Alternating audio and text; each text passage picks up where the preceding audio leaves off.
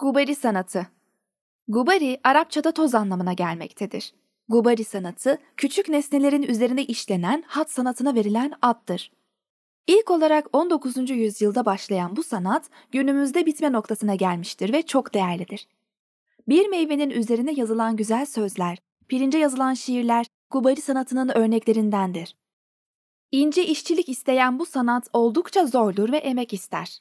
Gubari sanatıyla yapılan eserlere çıplak gözle bakmak oldukça zordur.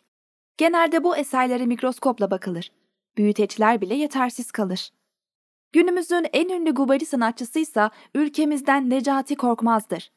Şu an sadece ülkemizde değil, dünya çapında bilinen ve tüm eserlerine hayranlıkla bakılıp saygı duyulan bir Gubari sanatçısıdır. Halen çalışmalarına dünyada farklı sergilerde insanların gözleri önüne sermeye devam etmektedir. Toplu iğnenin başına Ayasofya gibi farklı ve ilgi çekici eserleri bulunmaktadır.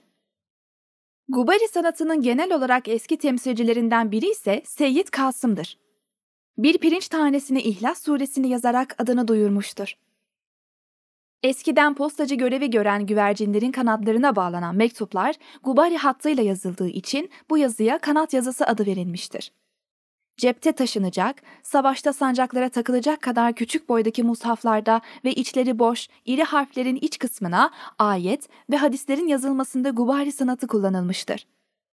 Günümüzde ise pek çok evin ve dini yerlerin duvarlarını süsleyen bazı yazılar gubari sanatıyla yapılmaktadır. Kaan Ceviz Özü